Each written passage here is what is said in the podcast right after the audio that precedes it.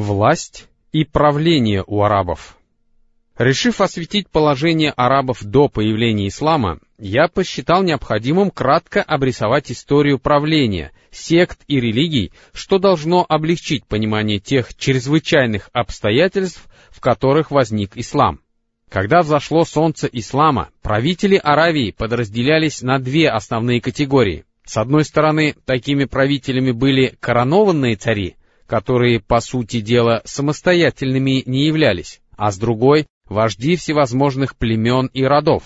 Последние обладали такой же властью и привилегиями, как и цари, но в большинстве своем были полностью независимы, и лишь некоторые из них формально находились в вассальной зависимости от коронованного царя. К числу коронованных царей относились только цари Йемена, цари из династии Гассанидов и цари Хиры, тогда как прочие правители Аравии таковыми не являлись. Власть в Йемене. Древнейшими обитателями Йемена из числа чистокровных арабов являлись люди народа Саба. Раскопки, проведенные в Уре, позволили обнаружить свидетельства их существования, относящиеся к 25 веку до нашей эры. Период расцвета цивилизации этого народа и наибольшего распространения его власти и влияния приходится на IX век до нашей эры. Все время его существования можно разделить на три периода. Все века, вплоть до 650 года до нашей эры, в течение которых цари народа Саба носили титул Макриб Саба. Их столицей был город Сарвах, известный также под названием Хариба. Его развалины находятся на расстоянии одного дня пути к западу от города Мариб. Во время их правления началось строительство плотины, получившей наименование Марибской и сыгравшей огромную роль в истории Йемена. Сообщается, что правители народа Саба обладали такой властью, что у них были даже колонии как внутри Аравии, так и за ее пределами. Второй период 650 по 115 годы до нашей эры. В течение этого периода правители уже не носили титул Макреб, а назывались царями Саба. Кроме того, вместо Сарваха они сделали своей столицей Мариб, развалины которого находятся в 60 милях к востоку от Саны. И третий период со 115 года до нашей эры до 300 года нашей эры. В течение этого периода племя Хаймайр покорило царство Саба и перенесло его столицу из Мариба в Райдан, впоследствии получивший название Зифар. Развалины этого города находятся на горе Мудавуар близ Ярима. Этот период характеризуется началом упадка царства Саба. В значительной мере сократилась торговля, что объяснялось, во-первых, набатейским влиянием на севере Хиджаза, и во-вторых тем, что после завоевания римлянами Египта, Сирии и северных районов Хиджаза под их контролем оказались морские торговые пути, и в-третьих, соперничеством различных арабских племен друг с другом. Все вышеупомянутые факторы и послужили причиной того, что кахтанитские роды разъединились и расселились по разным областям с 300 года и до распространения в Йемене ислама. Этот период характеризуется непрерывными потрясениями и бедствиями, а череда переворотов и гражданских войн привела к тому, что это государство стало привлекать внимание иноземцев и в конечном итоге утратило свою независимость. В течение этого периода римляне заняли Аден и помогли эфиопам в первый раз оккупировать Йемен воспользовавшись конфликтом между племенами Хамдан и Химьяр, что относится к 340 году. Эта оккупация продолжалась до 378 года, после чего Йемен вновь обрел независимость. Через некоторое время в Марибской плотине начали появляться трещины, что привело к большому прорыву плотины в 450 или 451 году, о чем упоминается в Коране. Прорыв Марибской плотины стал великим бедствием, которое повлекло за собой гибель всей йеменской цивилизации и рассеяние населявших его народов. В 523 году иудей Зунавас начал преследовать христиан Наджрана, предприняв попытку силой заставить их отречься от своей религии. Когда же они отказались сделать это, по его приказу вырыли ров и стали живьем бросать их в разведенный там огонь. Упоминание об этом имеется в суре «Знаки зодиака», где сказано «Да погибнут выросшие ров». Это вызвало возмущение христиан, побуждавшие их к реваншу и экспансии в арабских владениях при поддержке римских императоров, которые начали подстрекать к этому эфиопов. Для них был создан целый флот, благодаря которому 70-тысячное эфиопское войско под руководством Ариата в 525 году высадилось в Йемене и оккупировало его во второй раз.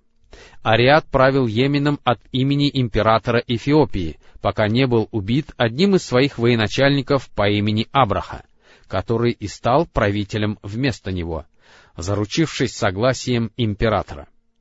Именно этот Абраха впоследствии и собрал войско с целью разрушения Каабы. Он и его воины приобрели известность как хозяева слона, Асхаб Аль-Филь. После случая со слоном йеменцы обратились за помощью к персам и стали оказывать эфиопам сопротивление, в конце концов изгнав их из страны и обретя независимость в 575 году под руководством Магдикариба бин Сайфа Зу Язана Аль-Химяри, которого они избрали своим царем.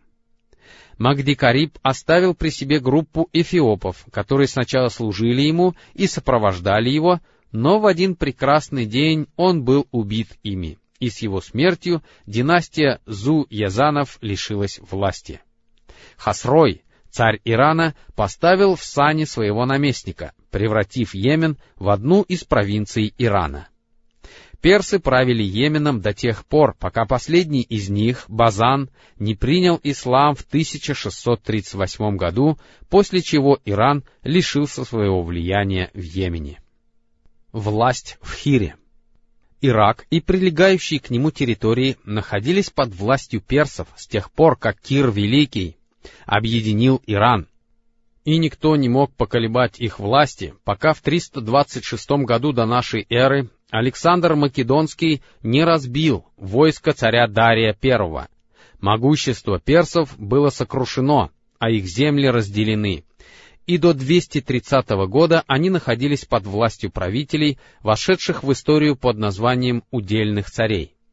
К этому периоду и относится переселение арабов-хахтанидов, занявших часть территории Ирака, после чего за ними последовала и часть аднанитов, которые потеснили их и вместе с ними заселили часть Месопотамии. Персы вновь обрели силу в период правления Ардешира, который в 226 году основал Сасанидское государство и снова объединил Иран. Он подчинил своей власти арабов, живших на границах его царства, что стало причиной переселения племени Кудаа в Шам, тогда как население Хиры и Анбара покорилось ему. При Ардишире Хирой, а также племенами Рабиа и Мудар, жившими в полупустынях Ирака, правил Джузайма Аль-Ваддах. Ардишир считал, что он не сможет ни править арабами непосредственно, ни удерживать их от набегов на границе его царства, если не поставит во главе их человека из их же среды соплеменники которого оказывали бы ему поддержку и защищали бы его. С другой стороны, это позволило бы ему использовать их в борьбе против римских наместников Шама, которых всегда опасался, рассчитывая на то, что арабы Ирака будут противостоять арабам Шама, получившим от римлян власть над этими территориями. В то же время Ардишир держал при правителе Хиры персидский военный отряд — к помощи которого он мог прибегнуть в случае посягательств на его власть со стороны арабов, обитавших в пустыне. Джузайма умер около 268 года.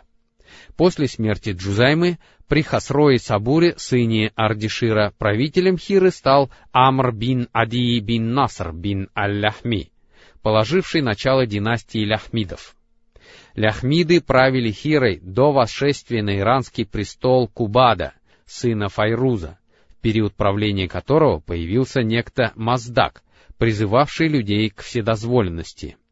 Кубат, как и многие его подданные, последовал за ним и даже призвал Аль-Мунзира бин Ма-Асама, являвшегося правителем Хиры, также принять эту религию. Однако Аль-Мунзир, побуждаемый гордостью и высокомерием, отказал ему. После этого Кубат отстранил Аль-Мунзира от власти и поставил на его место Аль-Хариса бин Амра бин Хаджара Аль-Кинди, ответившего согласием на его призыв принять религию маздакитов. Кубада сменил на престоле Хасрой Ануширван, испытывавший крайнюю неприязнь к учению Маздака.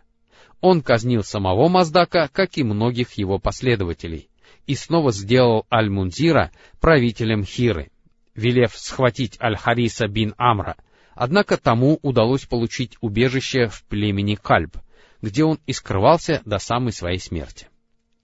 После этого власть переходила от одного наследника Аль-Мунзира бин Мас-Асама к другому, пока правителем не стал Ан-Ну'ман бин Аль-Мунзир, на которого Хасрой разгневался после того, как Зайд бин Ади Аль-Абади оклеветал его.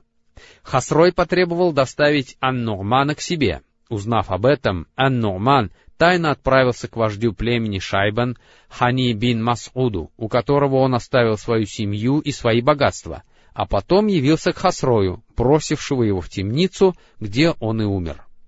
Вместо него Хасрой сделал правителем Хиры Яса бин Кабису Ат-Тай, которому он велел послать людей к Хани бин Масхуду с требованием выдать то, что у него оставил Ан-Нугман, Хани отказался подчиниться приказу, после чего Хасрой объявил ему войну и сразу же послал на подмогу Иясу своих сатрапов с войсками. Через некоторое время у Зукара произошла жестокая битва, в которой люди из племени Шайбан одержали победу, а персы потерпели позорное поражение. В этой битве арабы впервые взяли верх над ними, Состоялась же она вскоре после рождения пророка, салаллаху алейхи вассалям, появившегося на свет за восемь месяцев до того, как Ияс бин Кабиса стал правителем Хиры. После Ияса Хасрой назначил правителем Хиры Перса, а в 632 году, когда правителем стал Аль-Мунзир по прозвищу Маарур, власть над Хирой вновь перешла Ляхмидам. Однако Магрур правил не более восьми месяцев, а потом в Хиру вошли мусульманские войска под командованием Халида бин Аль-Валида. Власть в Шаме. В процессе переселения арабских племен отдельные роды племени Кудага достигли границ Шама и поселились в этих местах. Они относились к числу потомков Суляйха бин Хальвана, которым принадлежали и потомки Дуджама бин Суляйха, именовавшиеся дуджамитами. Римляне использовали их для защиты от набегов бедуинов, а также в борьбе против персов. Сначала они назначили правителя из их числа, после чего власть у них в течение долгого времени передавалась по наследству. Одним из наиболее известных царей дуджамитов был Зияд бин Аль-Хабуля, Период их самостоятельного правления продолжался с начала и почти до конца второго века нашей эры и завершился с появлением гассанидов, которые захватили все их владения и одержали над ними победу, после чего римляне сделали гассанидов царями арабов Шама. Их резиденция находилась в Думат-аль-Джандаль, в качестве наместников императоров Рима и Византии гассаниды сохраняли за собой власть вплоть до состоявшейся в 13 году битвы при Ярмуке, а их последний царь Джаля бин Аль-Айхам принял ислам в период правления Умара бин Аль-Хаттаба, да будет доволен им Аллах. Правление в Хиджазе. Исмаил, мир ему, проживший 137 лет, был правителем Мекки и хранителем Каабы всю свою жизнь. После смерти Исмаила власть перешла к двум его сыновьям, сначала к Набиту, а потом к Кидару. Но сообщается также, что сначала власть унаследовал Кидар. После них Меккой управлял их дед со стороны матери Мудад бин Аль-Амр Джурхуми. Таким образом, власть над Меккой перешла к племени Джурхум и надолго оставалась в руках его представителей. Поскольку Исмаил, мир ему, принимал участие в строительстве Каабы, его потомки использовались почетом Поскольку Исмаил, мир ему, принимал участие в строительстве Каабы, его потомки пользовались почетом и уважением, но никакой властью не обладали. В подобном положении они пребывали долгие годы, пока незадолго до появления Навуходоносора племя Джурхум не ослабело. С этого времени звезда аднанитов на небосводе Мекки засияла ярким светом, подтверждением чему может служить тот факт, что во время похода Навуходоносора против арабов, когда он дошел до Зат-аль-Айрк, арабами в бою командовал не представитель племени Джурхум. После второго похода Навуходоносора, предпринятого им в 587 году до нашей эры, однониты рассеялись и ушли в Йемен, а Бурмия, Ан-Наби и Маад перебрались в Шам. Когда давление Навуходоносора ослабло, Маад вернулся в Мекку, но не нашел там никого из племени Джурхум, за исключением Джуршама бин Джальхама. У него была дочь по имени Мауана, на которой Маад женился, и которая впоследствии родила ему сына Низара. После этого джурхомиты, оказавшиеся в Мекке в затруднительном положении, принялись притеснять посещавших Кабу паломников и присваивать принадлежащие храму средства. Это вызвало гнев аднанитов, и когда племя Хузаа обосновалось в Мар-аз-Захране, а люди этого племени увидели, что аднаниты ненавидят джурхумитов, они использовали это обстоятельство. С помощью родов племени Аднан, члены которых являлись потомками Бакра бин Абдманафа бин Кинаны, они начали воевать джурхумитами, изгнали их из Мекки и в середине второго века нашей эры сами стали ее правителями. Покидая Мекку, джурхумиты накидали в источник Замзам много разных вещей, а потом засыпали и замаскировали его. Ибн Исхак пишет, Амр бин Аль-Харис бин Мудат Аль-Джурхуми вынес две отлитые из золота газели вместе с черным камнем и закопал все это в источнике Замзам, после чего он вместе с другими джурхумитами отправился в Йемен. Они были весьма опечалены тем, что утратили власть над Меккой, о чем сам Амр сказал так. «Будто и не было меж Аль-Хаджуном и Ассафой, собеседника, и никто в Мекке не проводил вечера в беседах. Нет, мы жили там, но погубили нас превратности времени и злая судьба. По оценкам историков, Исмаил жил примерно за 20 веков до Рождества Христова, а это значит, что джурхумиты оставались в Мекке на протяжении приблизительно двух тысяч и ста лет. Правили же они ею около двух тысяч лет — После изгнания джурхумитов власть над Меккой оказалась в руках племени Хузаа. Однако представители группы племен Мудар получили право пользоваться тремя привилегиями. Первое. Право вести паломников сначала с Арафата в Муздалифу, а потом из Мины в Акабу. Этой привилегией пользовались представители рода Аль-Аус бин Мурра, который именовался Суфа и являлся одним из родов племени Ильяс бин Мудар. Суть полученной ими привилегии состояла в том, что в день возвращения из Мины в Мекку паломники не могли начинать бросать камешки до тех пор, пока их не начинал бросать один из суфа. Когда же люди, закончившие бросать камешки, были готовы покинуть мину, представители суфа выстраивались по обеим сторонам Акабы, и только после них там могли проходить все остальные. После того, как род суфа пересекся, Этой привилегией стали пользоваться представители рода Сард бин Зайд Манат из племени Тамим. Вторая привилегия — привилегия сопровождать людей из Муздалифы в Мину в утро жертвоприношения, которой пользовались представители рода Адван. Третья — отсрочка священных месяцев, что являлось привилегией рода Тамим бин Анди из племени Кинана. Племя Хуза властвовало в Мекке в течение трехсот лет.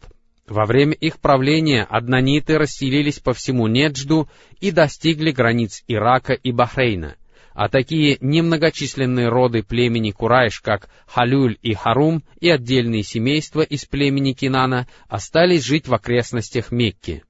Никто из них не играл никакой роли в управлении Меккой и не имел отношения к Каабе вплоть до появления Кусая бин Киляба. Сообщается, что отец Кусая умер, когда тот был еще младенцем. После этого его мать вышла замуж за человека из обитавшего на границах с Шамом племени Бану Узра по имени Раби бин Харам, который увез ее к себе на родину. Став юношей, Кусай вернулся в Мекку, который в то время правил Халиль бин Хабша из племени Хуза. Кусай посватался к его дочери Хубби, и Халиль, отдавший ему предпочтение перед другими, выдал свою дочь за него замуж. После смерти Халиля между хузаитами и курайшитами начался вооруженный конфликт, в результате которого Кусай получил власть над Меккой и стал хранителем Каабы. Есть три версии причины начала этого конфликта. Первое. Увидев, что потомство его умножилось, богатство возросло, а авторитет после смерти Халиля упрочился, Кусай посчитал, что он достоин управлять Меккой и быть хранителем Каабы в большей степени, чем представители племен Хузаа и Бану Бакр. Кроме того, он решил, что предводителями потомков Исмаила являются курайшиты, после чего стал вести с ними и с кинонитами переговоры относительно изгнания из Мекки племен Хузага и Бану Бакр, на что и те, и другие дали свое согласие. Вторая версия. Как утверждали хузаиты, Халиль завещал Кусайю власть над Меккой и функции попечителя Каабы. Третья версия. Халиль передал своей дочери Хубби обязанности хранителя Каабы, избрав ее представителем Абу Габшана аль-Хузаа, и Абу Габшан стал служителем Каабы вместо Хуббы. А после смерти Халиля Кусай купил это место у Абу Габшана за бурдюк вина. Хузаиты были недовольны подобной сделкой и попытались воспрепятствовать доступу Куйсайя к Каабе. Однако Кусай стал собирать курайшитов и кенонитов для изгнания хузаитов из Мекки, и они откликнулись на его призыв. Как бы там ни было, когда Халиль умер, а Суфа сделали то, что они делали обычно, Кусай, которого сопровождали курайшиты и кинониты, явился к ним в Акабу и заявил, «Мы более достойны этого, чем вы». Вместо ответа они напали на него, однако Кусай одержал над ними верх и лишил их всех привилегий. Тогда хузаиты и люди из племени Бану Бакр покинули Кусая. Однако он не оставил их в покое, решив сразиться с ними, и через некоторое время между ними действительно произошла жестокая битва, в ходе которой потери понесли обе стороны. После этого они призвали друг друга к примирению и избрали третейским судьей Ямура бин Ауфа из племени Банубакар, который решил, что Кусай более достоин быть хранителем Каабы и правителем Мекки, чем Хузаиты. Согласно его решению, Кусай освобождался от ответственности за пролитую им кровь, тогда как племена Хузага и Банубакр должны были выплатить виру за кровь, пролитую ими. Кроме того, никто не должен был мешать Кусаю исполнять обязанности хранителя Каабы. Ямур, вынесший такое решение, получил прозвище Шаддах, разбивающий. Кусай стал правителем Мекки и хранителем Каабы в середине V века, а именно в 440 году, что обеспечило ему самому, а впоследствии и курайшитам в целом, полное господство в Мекке. Так Кусай стал хранителем храма, которому арабы являлись со всех концов Аравии.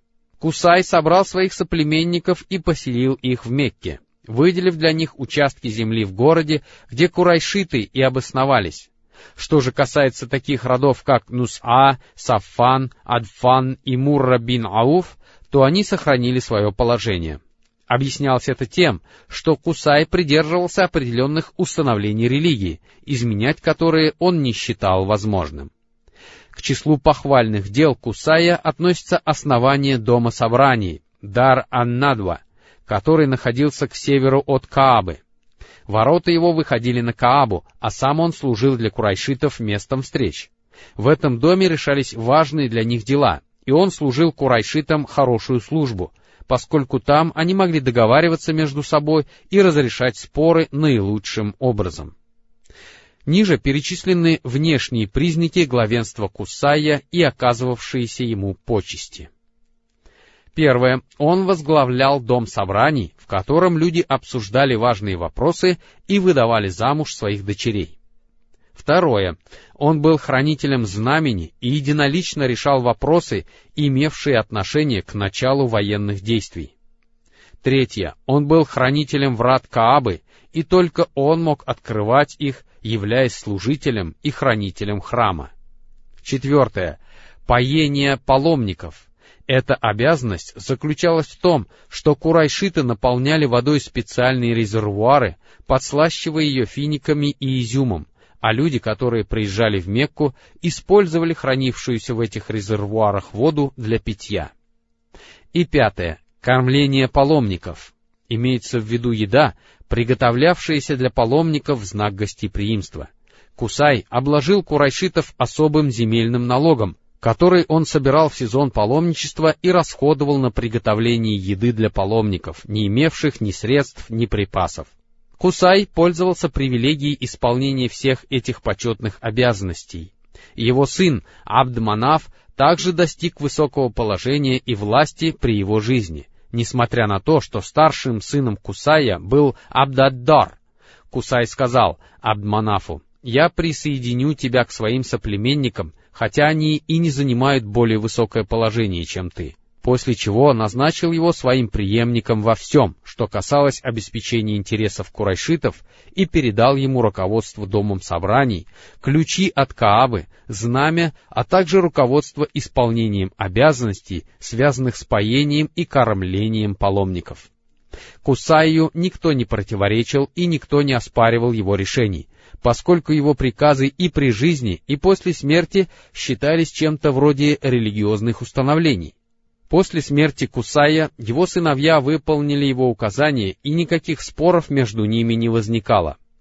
Однако после того, как умер и Абдманав, его сыновья стали соперничать с сыновьями их дяди Абдарра за право выполнения этих почетных обязанностей. Вследствие этого курайшиты разделились на два лагеря, что чуть было не привело к сражениям между ними.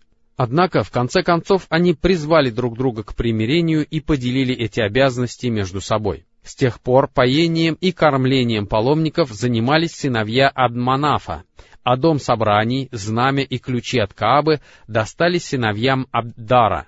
Потом сыновья Абдманафа бросили между собой жребий, и все вышеупомянутые обязанности выпало исполнять Хашиму бин Адманафу, который до конца жизни занимался поением и кормлением паломников. Когда он умер, право исполнения этих обязанностей перешло к его брату Аль-Муталлибу бин Абдманафу, а потом к Абдаль-Муталлибу бин Хашиму, который являлся дедом посланника Аллаха, салаллаху алейхи вассалям. Сыновья Абд-Аль-Муталлиба исполняли эти обязанности вплоть до возникновения ислама, когда ответственным за это являлся Аббас бин Абдаль-Мутталиб. Кроме того, курайшиты распределили между собой некоторые другие обязанности. Следствием этого стало образование некоего подобия небольшого демократического государства, в котором были органы управления, подобные тем, что существуют и в наше время. Например, нечто вроде парламента и советов. Ниже приводится список вышеупомянутых обязанностей. Первое. Обязанность бросания жребия по стрелам перед идолами исполняли представители рода Джумах. Второе. Учетом жертвоприношений и подарков, преподносимых идолам по обетам, а также разрешением споров и всех сопутствующих вопросов занимались представители рода Сахам. Третье. Совет находился в ведении рода Асад — Четвертое. Всеми вопросами, связанными с выплатами виры за кровь и различных штрафов, занимались представители рода Тайм. Пятое. Представители рода Умейя являлись знаменосцами. Шестое. Вопросами организации военных лагерей и кавалерии занимались представители рода Махзум. Седьмое. Функции послов выполняли представители рода Ади власть в других частях Аравии. Раньше мы уже упоминали о переселениях кахтанидов и аднанитов, а также о том, что все земли арабов были поделены между ними. Племена, обосновавшиеся поблизости от Хиры, подчинялись ее правителям, а те из них, которые поселились в полупустынях Сирии, находились в подчинении у гассанидов. Однако эта зависимость носила скорее формальный, чем фактический характер. Что же касается племен, обитавших во внутренних районах Аравийского полуострова, то они пользовались полной свободой. Фактически, вожди этих племен избирались остальными людьми, а само племя представляло собой нечто вроде правительства. Гарантией его политического существования служило сознание племенного единства, а также общие интересы, связанные с защитой своей территории и отражением внешней агрессии. Положение вождей племен было сравнимо с положением царей, а члены племени целиком и полностью подчинялись им во всех вопросах войны и мира. Власть вождя племени ничем не отличалась от власти сильного диктатора, и если кто-то из них гневался на кого-либо, то этот гнев был подкреплен силой тысяч вооруженных людей, которые не спрашивали, что именно вызвало гнев неудовольствия вождя. Тем не менее, случаи борьбы за власть бывали и среди двоюродных братьев, что побуждало соперников задабривать людей. Они показывали другим свою щедрость, оказывали гостеприимство, старались проявлять мудрость и смелость и брали людей под свою защиту, чтобы заслужить среди них добрую славу и как-то выделиться среди остальных претендентов на власть. В особой мере это касалось поэтов, которые в те времена выступали в качестве представителей своих племен. Кроме того, вожди и предводители пользовались некоторыми особыми правами — так им выделялась четверть военной добычи, какую-то часть которой они могли отбирать для себя еще до ее раздела. Они имели право забирать себе то, что попадалось им по пути, и еще до того, как дошло до людей, а также то, что оставалось после раздела добычи и не могло быть разделено между несколькими участниками военного похода. Например, если дело касалось одного верблюда, одной лошади и так далее. Политическое положение. Мы уже упоминали о правителях арабов, теперь же настало время рассказать о политической ситуации в целом. Три региона, граничившие с владениями иноземцев, были слабы и находились в состоянии упадка. Люди, населявшие их, являлись хозяевами или рабами, правителями или подданными. Хозяева, особенно иноземцы, пользовались всеми правами, тогда как у арабов были только обязанности. Точнее говоря, подданные представляли собой нечто вроде сельскохозяйственных угодий, которые должны были снабжать правителей урожаем. Правители же использовали эти угодья для удовлетворения собственных желаний, превращая их в объект притеснений и враждебных посягательств. Что же касается людей, то они блуждали будто слепые, подвергаясь всевозможным притеснениям и не имея возможности ни роптать, ни жаловаться, и молча снотя всевозможные несправедливости и мучения. Власть не ограничивалась ничем, а права людей полностью ущемлялись. Племена, обитавшие поблизости от этих регионов, находились в неустойчивом положении и зависели от чужих прихотей и целей, в результате чего оказывались то на территории Ирака, то на территории Шама. Положение племен во внутренних районах Аравии характеризовалось отсутствием прочных связей и часто зависело от межплеменных конфликтов, а также расовых и религиозных противоречий, так что один поэт даже сказал «Я родом из племени Газия, если он собьется с пути, то собьюсь и я, а если пойдет верным путем, то и я пойду им». У этих людей не было ни царя, который обеспечивал бы их независимость, ни того, к кому они могли бы обратиться и на кого могли бы положиться в трудный час. Вместе с тем, арабы высоко ценили и уважали правителей Хиджаза, считая их правителями и хранителями религиозного центра. Фактически, это правление являлось и светским, и религиозным лидерством. Они правили арабами как религиозные лидеры, управляя харамом Мекки и прилегающими к нему территориями в целях обеспечения интересов паломников, которые приезжали к Каабе и применяя религиозный закон Ибрагима. У этих правителей были свои органы управления, которые, как уже отмечалось выше, напоминали парламентские структуры.